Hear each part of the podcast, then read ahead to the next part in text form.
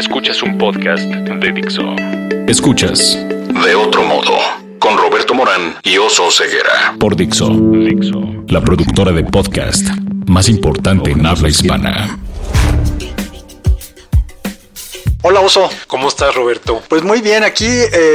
Ya sabes que nosotros siempre estamos encontrando soluciones a los problemas de la sociedad. Ya hemos hablado con gente que habla de el auto, de cómo podemos ayudar a que los peatones se recuperen la calle, cómo podemos hacer hasta para recuperar la paz mental, porque también hablamos con el director, el presidente de la Casa Tibet.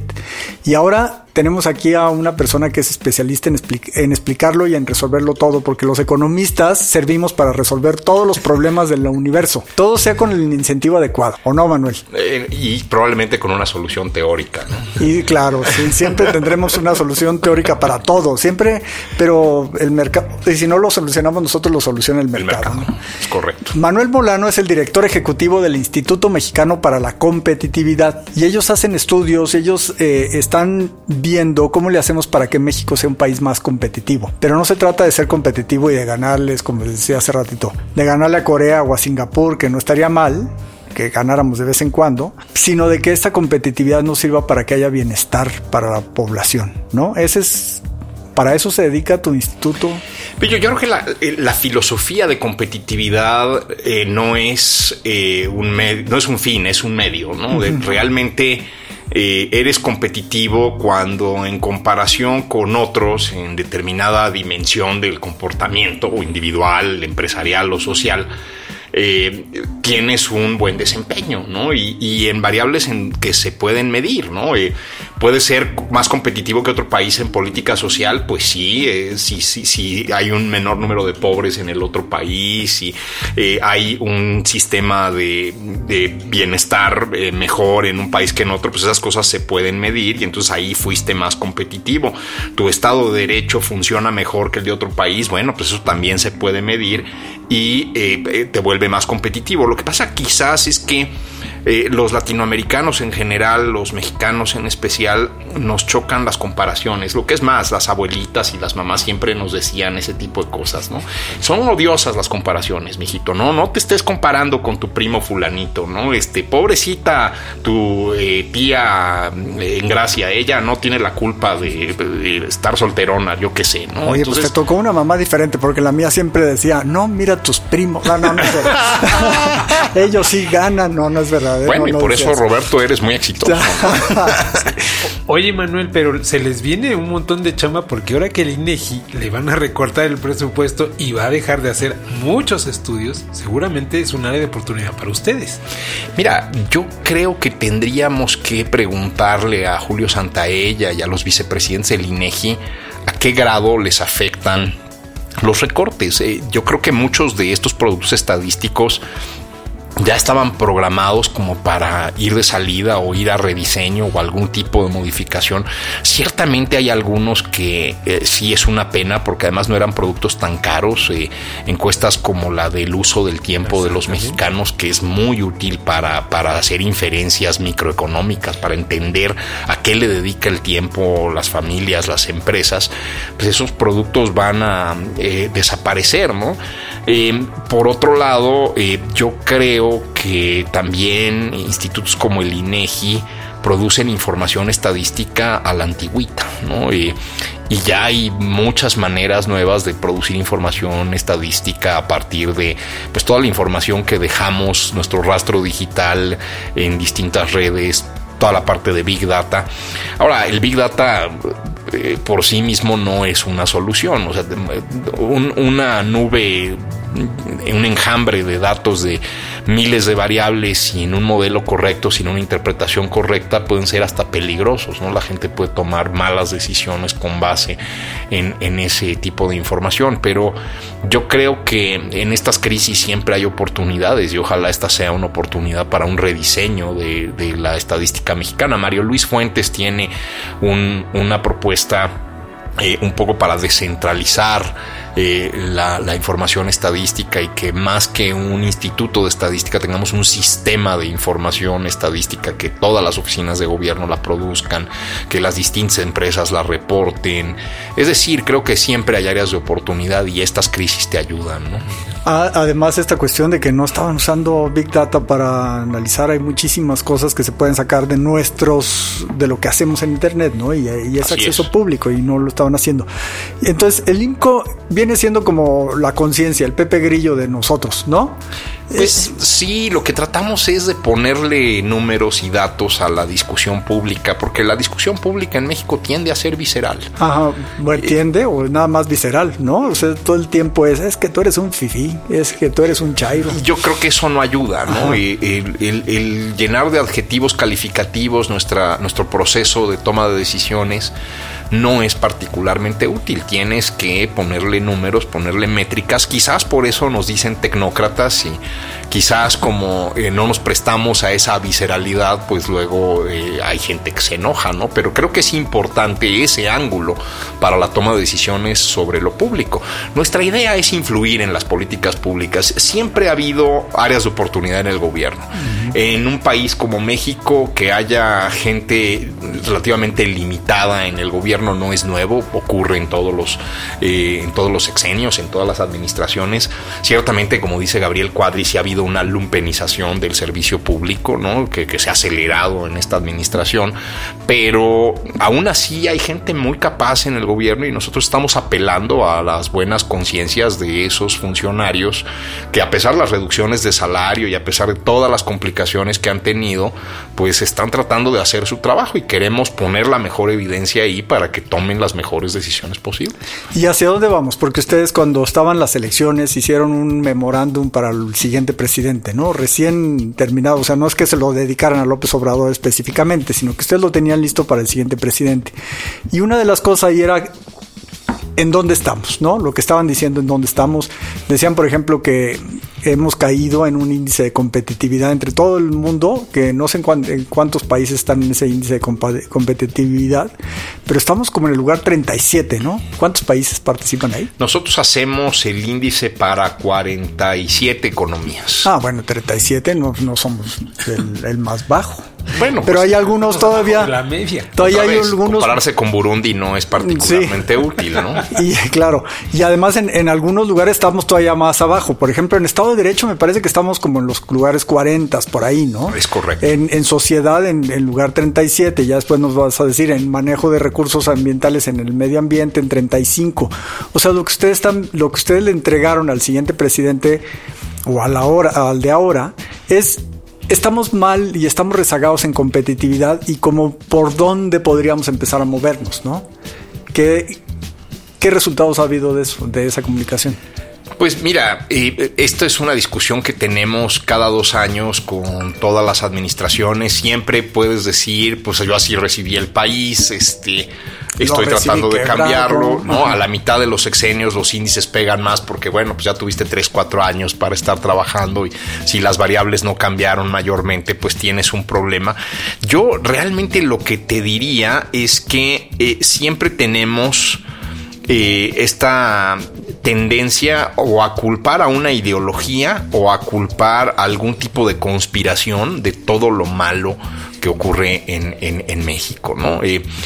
Un ejemplo que puede parecer tonto, el tema de por qué hay gasolina en Puebla, ¿no? Pues todo el mundo dice, es que bueno, el sospechosismo, porque se murió la gobernadora y el senador, y entonces va a haber elecciones, y aventaron la gasolina para allá. No, la realidad es que en Puebla hubo un desarrollo de un mercado privado de gasolinas, especialmente una empresa, no sé si puedo decir el nombre de la empresa, sí. ExxonMobil, puso 15 gasolineras en la zona conurbada de Puebla, y ellos están fuera del esquema de distribución de Pemex. Ellos no compran su gasolina cruda con Pemex, a diferencia de otros que pues lo único que hacían era agregar aditivos, oxigenantes, lacas a las gasolinas crudas de Petróleos Mexicanos. Mexicanos. Entonces, ahí tienes una explicación mucho más racional de qué pasó y por qué motivo sí hay gasolina en Puebla y no hay gasolina en Guanajuato. Pero cuando tú le dices esto a la gente en la calle, te van a decir, no, lo correcto es la conspiración. Aquí esto es muy, muy claro. Obviamente, lo que quieren es que gane Morena. Y también tenemos esta tendencia, el neoliberalismo es el culpable de todos los males del país. ¿Y qué es el neoliberalismo? Y nadie sabe decir exactamente qué es el neoliberalismo. Del otro lado también hay lo mismo. Es que la izquierda es la que ha sido muy corrosiva y muy nociva para México. Pues, ¿cuál izquierda? ¿De qué estamos hablando? ¿No? Y ahí yo creo que lo que tenemos que aprender es que más allá de si hay buenos o malos políticos y si hay buenas o malas ideologías, sí hay buenas y malas políticas públicas, y hay buenas y malas decisiones de política pública. Y esas son las que debemos atacar. No debemos atacar a las personas, sino tenemos que atacar a las ideas. Oye, Manuel, y dabas el ejemplo justo de Puebla. Yo te voy a dar el ejemplo antagónico. O sea, aparece el presidente en turno y voy a citar a Salvador Camarena con su diagnóstico de avienta la piedra sin datos, y entonces dice que las guarderías ya no funcionan porque hay mucha corrupción y no hay un dato duro de nada. Y entonces, por dedazo, se van a cerrar. Bueno, él tiene muchos temas que tratar en su programa de la mañana. Ah, no, su informe, ¿cómo se llame? Pues sí. Sí, su programa. Uh-huh. Entonces, a eso voy. Ahí está lo valioso de los datos, lo que hace el IMCO, como para sustentar o no el cierre de esto, y en vez de ir a hacer consultas, que a lo mejor sí tienen su peso, pero no necesariamente para todo, ¿no? Bueno, yo lo que te diría es que, pues, pobres abuelitos, y ahora además tienen que cuidar a los niños, porque lo que ha pasado en México es que ya en una familia tienen que trabajar 3 miembros de la familia o 4 miembros de la familia para poder tener suficientes ingresos para subsistir. Si tú tenías un esquema de guarderías, pues por lo menos le liberaba ciertas horas a miembros del hogar para que pudieran dedicarse a hacer algo productivo, no necesariamente vender su trabajo afuera de casa, pero con que te dieran tiempo para lavar los platos, hacer el aseo, tender las camas, organizar el pago de tus servicios y cosas de eso, pues ya era una gran ventaja. Yo te diría que quizás en todas las horas que no funcionan las guarderías, las escuelas y todo este sistema de apoyo, pues los que cuidan a los niños muchas veces son los abuelitos. Entonces, lo único que hiciste fue ponerle una carga adicional a esa pobre vejez que pues ya está bastante dolida y complicada. Les tocaron vivir los años duros de las crisis en México, inflaciones, devaluaciones, ahorraron poco, probablemente se quedaron sin casa o tienen que vivir con sus hijos y sus nietos en la misma casa, y ahora además los estás poniendo a trabajar. Además que yo creo que pues, este era un esquema útil porque que los niños vayan a la escuela les ayuda en términos pedagógicos, de socialización, hasta para tomar defensas, ¿no? Hasta para poder respirar los mismos bichos que otros niños y autovacunarse. Yo creo que era un buen programa. Y ahí lo interesante es que están saliendo voces disidentes incluso adentro de la izquierda. Ya el subgobernador del Banco de México, Gerardo Esquivel, dijo: a mí me parece que este era un buen programa. Mi maestro Rodolfo de la Torre, del Centro de Estudios Espinosa e Iglesias, que pues es un economista que le tira más hacia el lado social y hacia el lado de la izquierda, también dijo: yo no seré breve, seré bravo. Este era un buen programa, el de las estancias infantiles. Entonces, tomar decisiones por capricho no es una buena idea. Y ahora, esto tampoco es nuevo, tampoco es solamente del López Obrador. Quizás es más explícito, más rápido y más descarado en este gobierno. Pero lo que vemos es que en lugar de tomar decisiones de política pública con base en la evidencia, lo que están haciendo es elegir evidencia para soportar decisiones de política pública ya tomadas, ¿no? Y entonces constrúyeme algo de evidencia y de justificación para que no me digan nada, ¿no? Y ahí creo que tenemos un problema, ¿no? Sí, porque si tú llegas a tu toma de posesión diciendo con un discurso de que vamos a regresar al estado rector, y ahora resulta que el estado rector no tiene la responsabilidad de cuidar a los niños, ¿no? También esa es una cosa como totalmente incongruente con lo que habían dicho, ¿no? Ya habíamos dicho que íbamos a jugar al Estado Rector con Antonio Ortiz Mena, que decía el presidente que no era economista, lo dice así como chistito, ¿no? De que manejaba muy bien la economía y no era economista. Pero no estamos siendo congruentes siquiera con ese tipo de discursos, ¿no? Ahí es donde entonces tendríamos que entrar a analizar las cosas, cómo se toman las decisiones, ¿no? Y tú mencionaste algo de que el neoliberalismo está usado como una arma, como una palabra, como arma, que descalifica a muchas de las políticas que se hicieron. ¿Por qué no está bien usar la palabra? ¿O qué es lo que nos confunde? Quizás no hay una definición única de neoliberalismo. Yo te diría que el neoliberalismo al que sataniza AMLO es como una especie de totalitarismo de derecha, ¿no? Donde a partir de una justificación de capitalismo salvaje, ¿no? Tienes un argumento para restringir las libertades políticas de las personas, ¿no? Y ese no es el liberalismo clásico, ¿no? El liberalismo clásico es el respeto a la libertad individual, a la voluntad de las personas. Y cuando hay ese respeto a la libertad de las personas, las cosas acaban funcionando mejor. Un joven colega mío escribía en su página de Facebook hace unos días que de repente le dio hambre, ¿no? Y entonces, buscando solamente su propio beneficio, levantó el teléfono y le habló a un restaurante, ¿no? Y el dueño del restaurante, buscando solo su beneficio, preparó unos chilaquiles, ¿no? Y se los dio a un ciclista de Uber Eats, y el ciclista de Uber Eats, solamente buscando su beneficio, se los llevó a mi cuate, ¿no? Y ahí pues tienes un ejemplo donde tres personas con conductas enteramente egoístas lograron mejorar el bienestar social. Yo tenía una lana en el bolsillo y estaba dispuesta a cambiarla por unas tortillas bañadas en salsa con huevo, pollo y queso y crema, ¿no? Y resulta que pues tres personas salieron beneficiadas a partir de ese deseo que yo tuve, de esa transacción.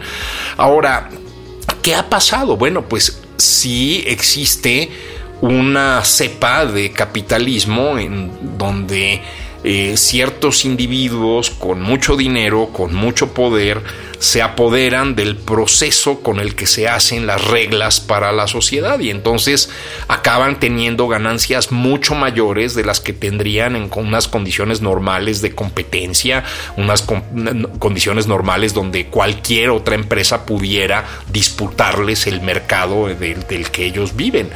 Y yo creo que eso vale la pena hablarlo, ¿no? Pero eso no implica que destruyamos todas las instituciones que se construyeron en México en los últimos 40 años, ¿no?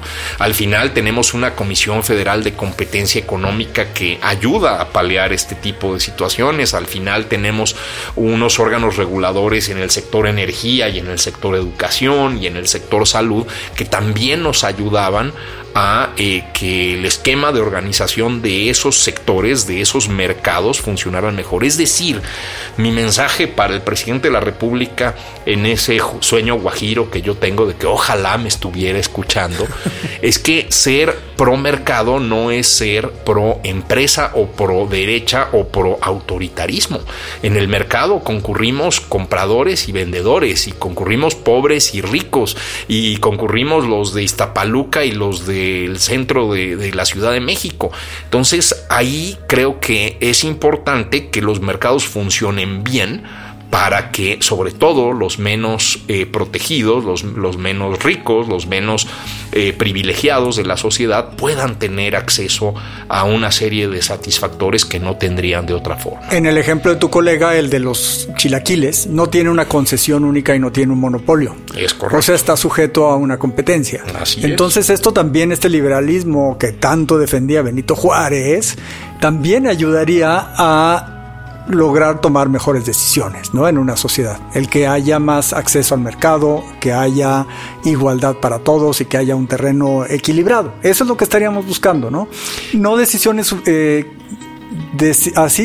por capricho, ¿no? El presidente Juárez era muy educado y muy correcto, como un buen hombre ilustrado del siglo XIX, y su frase de "el respeto al derecho ajeno es la paz", quizás podríamos traducirla en términos más modernos con las palabras de otros liberales. Isaac Katz escribía, probablemente citando a Voltaire o a alguno de los liberales del siglo XVIII, mi libertad de usar mi cuchillo termina donde empieza tu espalda, ¿no? Realmente eso es lo que no se vale. Lo que no se vale es que tu libertad sea usada para dañar a los demás. En este sentido, los monopolios sí pueden ser una manera en donde dañas a los demás y donde generas concentración de la riqueza. Hay monopolios naturales, ¿no? Ahora, el muy mentado caso de la Comisión Federal de Electricidad, la línea de transmisión, la línea de distribución en las ciudades, los ductos de gas, esos son monopolios naturales, ¿no? Puedes generar algún tipo de competencia en ellos, sí hay métodos para generar esa competencia, pero un método donde quiera yo e integrar verticalmente desde la generación hasta la entrega de energía al consumidor y tener la posibilidad de yo solito como monopolista decidir todos los precios en esa cadena, no es la mejor manera de generar ese bienestar, ¿no? Porque te quedas con todas las ganancias en el camino. Sí. Nos quedan 4 minutos, me parece, y vamos a hablar ahora de cómo es que te metiste en esta cuestión de la economía. Ajá, exactamente. ¿Por qué me volví economista? Exacto. Mira, yo tenía un papá que estudió como economía de negocios en la Universidad Jorge Tadeo de Lozano de Bogotá en los 60, y que quería que trabajara con él en los negocios que él hacía. Él era un pequeño empresario, ¿no? Y a mí, francamente, pues me interesaba más la cuestión social, y entonces lo convencí de que podía yo ser economista, y yo creo que él pensaba que yo iba a estudiar más como business economics, y acabé estudiando más temas de política pública y me acabé dedicando a estas cosas, y la verdad es que no me arrepiento, lo volvería a hacer porque es un marco de pensamiento que te ayuda enormemente para todo, desde para hacer un negocio hasta para dar recomendaciones de política pública, como lo que he hecho los últimos 12 años de mi vida. El Instituto Mexicano para la Competitividad tiene muchísimos estudios, uno de ellos de que es la obsesión de este programa sobre la movilidad. Hace poco hicieron algo sobre la competitividad en las ciudades de acuerdo con la movilidad, y encontraron que todas las ciudades de México andan mal, excepto Saltillo, Guadalajara y la Ciudad de México, que tienen un transporte público más o menos adecuado, pero hay muchísimas otras cosas que podemos ver en el IMCO, ¿no? Sí, yo quiero dar un ejemplo. Justo hace poco estaba ayudándole a The Failure Institute para un reporte sobre Guerrero, y el IMCO me dio unos datos impresionantes de lo mal, terrible que está Guerrero, pero dato duro en cuanto a innovación, en cuanto a tecnología, en cuanto a desarrollo de negocios. Pero bueno, ese es el tipo. Eso, nada más con que vayas a Acapulco te das cuenta de lo mal que está Guerrero. O sea, y en la página de imco.org.mx, ahí pueden encontrar todos sus estudios. Hoy en la mañana se nos cayó la página por primera vez en unos años, pero ahí está la página. Pero bueno, vamos a pasar a un cuestionario pimponesco, Manuel. Para hablar de cosas personales, cosas que los economistas jamás hacen. Exacto. ¿Cuál es tu palabra favorita? Mi palabra favorita es onomatopeya. What? O sea, sí. ¿Tu palabra menos favorita? Mi palabra menos favorita es obligación. ¿Qué te prende creativamente, espiritualmente, Manuel? Trabajar con las manos. ¿Qué no te prende? Una junta muy larga. ¿Qué sonido o ruido te gusta? La guitarra clásica. ¿Qué sonido o ruido no te gusta? El chirrido de los frenos de los camiones en la Ciudad de México. ¿Qué otra profesión intentarías? Mecánico, sin duda. ¿Automotriz? Sí. Ok. ¿Qué otra profesión no intentarías? Buzo de aguas negras. ¿Cuál es tu grosería favorita, Manuel? Mi grosería favorita es "a qué mamarrachada es esta". ¿Cuál es tu modo de transporte favorito? La bici. ¿Tu primer recuerdo de la infancia? Estar comiéndome un huevo cocido en mi periquera frente a una pared color verde. Manuel, muchas gracias. Encantado. Muchas gracias, Manuel. Hay mucho todavía que ver del IMCO. El IMCO, ¿dónde tienen su Twitter y tienen redes sociales? Tenemos un Twitter, @IMCOMX. Y tenemos en Facebook también una página, facebook.com/IMCO. Oye, el que quiere amarrar navajas, ¿qué mamarrachada es esta de hacer el Tren Maya sin hacer estudios antes? Ese tipo de cosas podría hacer el IMCO, ¿no? Es correcto, y estamos trabajando en ese tema. Yo creo que hay segmentos del tren que hacen sentido. Ciertamente Escárcega, Bacalar, ¿no? Porque pues vas a cruzar por una zona donde hay activos ambientales que no tienen reemplazo. Ahí vamos a acabar con mucha vida silvestre, con mucha vegetación. Entonces no tiene sentido. Ahora, hacer un tramo de ferrocarril nuevo de Valladolid a Cancún hace todo el sentido del mundo. Conectar el Pacífico y el Atlántico vía el Istmo y que sea un tren de pasajeros y de carga hace todo el sentido del mundo. Entonces, quizás lo que hay que hacer es darle forma a ese proyecto, ¿no? Ok, analizarlo mejor o reestructurar o reactivar el trenecito de la segunda sección de Chapultepec. No. Muchas gracias. Sí, estaba muy bonito. Gracias por estar en De Otro Modo. Dixo presentó De Otro Modo, con Roberto Morán y Oso Ceguera.